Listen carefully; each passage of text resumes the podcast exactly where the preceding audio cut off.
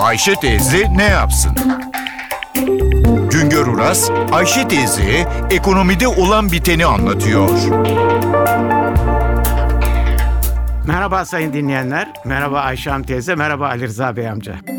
Altın fiyatları şu günlerde gene aşağı inmeye başladı. Ama altına parasını bağlayanların telaşa kapılmalarına ve üzülmelerine gerek yok. Altın bu. İner de çıkar da.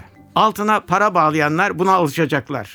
Fiyat çıkarken inebileceğini, fiyat inerken çıkabileceğini bilerek bu işe girecekler. Bakınız altının gram fiyatı 100 liraya kadar yaklaşmıştı. Sonra kısa sürede 80 liraya kadar geriledi. Sonra tekrar 98 liraya yükseldi. Bu yükselişin devam edeceği sanılırken birden altının gram fiyatı tekrar 93-94 liraya geriledi. Tekrarda yarar var gram fiyatının 99 liralardan 80 liraya kadar inmesi sonra tekrar 99 liraya çıktıktan sonra 93 yahut da 94 liraya inmesi normaldir. Altın denen maden fiyatı en hızlı değişen madendir. Bunu seven fiyat dalgalanmalarına da alışacak. Altın fiyatı inişe geçti diyoruz ama yılbaşında onzu 1214 dolar olan altın şimdilerde 1313-1314 dolar gibi yılbaşına göre yüksek bir yerlerde. Üzülenler kısa süre önce onzu 1990 dolara altın alanlar.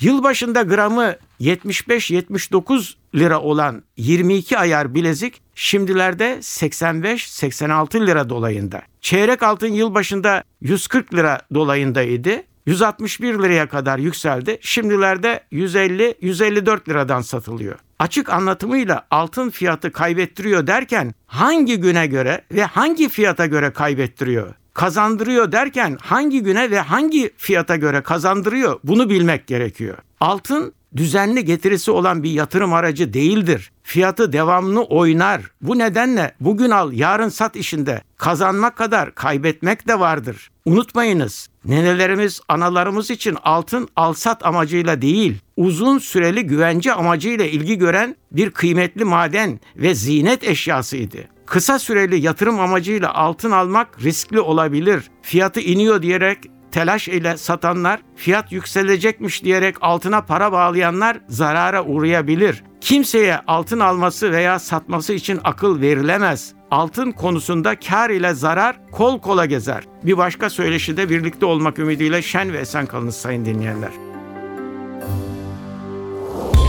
Güngör Uras'a sormak istediklerinizi ntvradio.com.tr adresine yazabilirsiniz.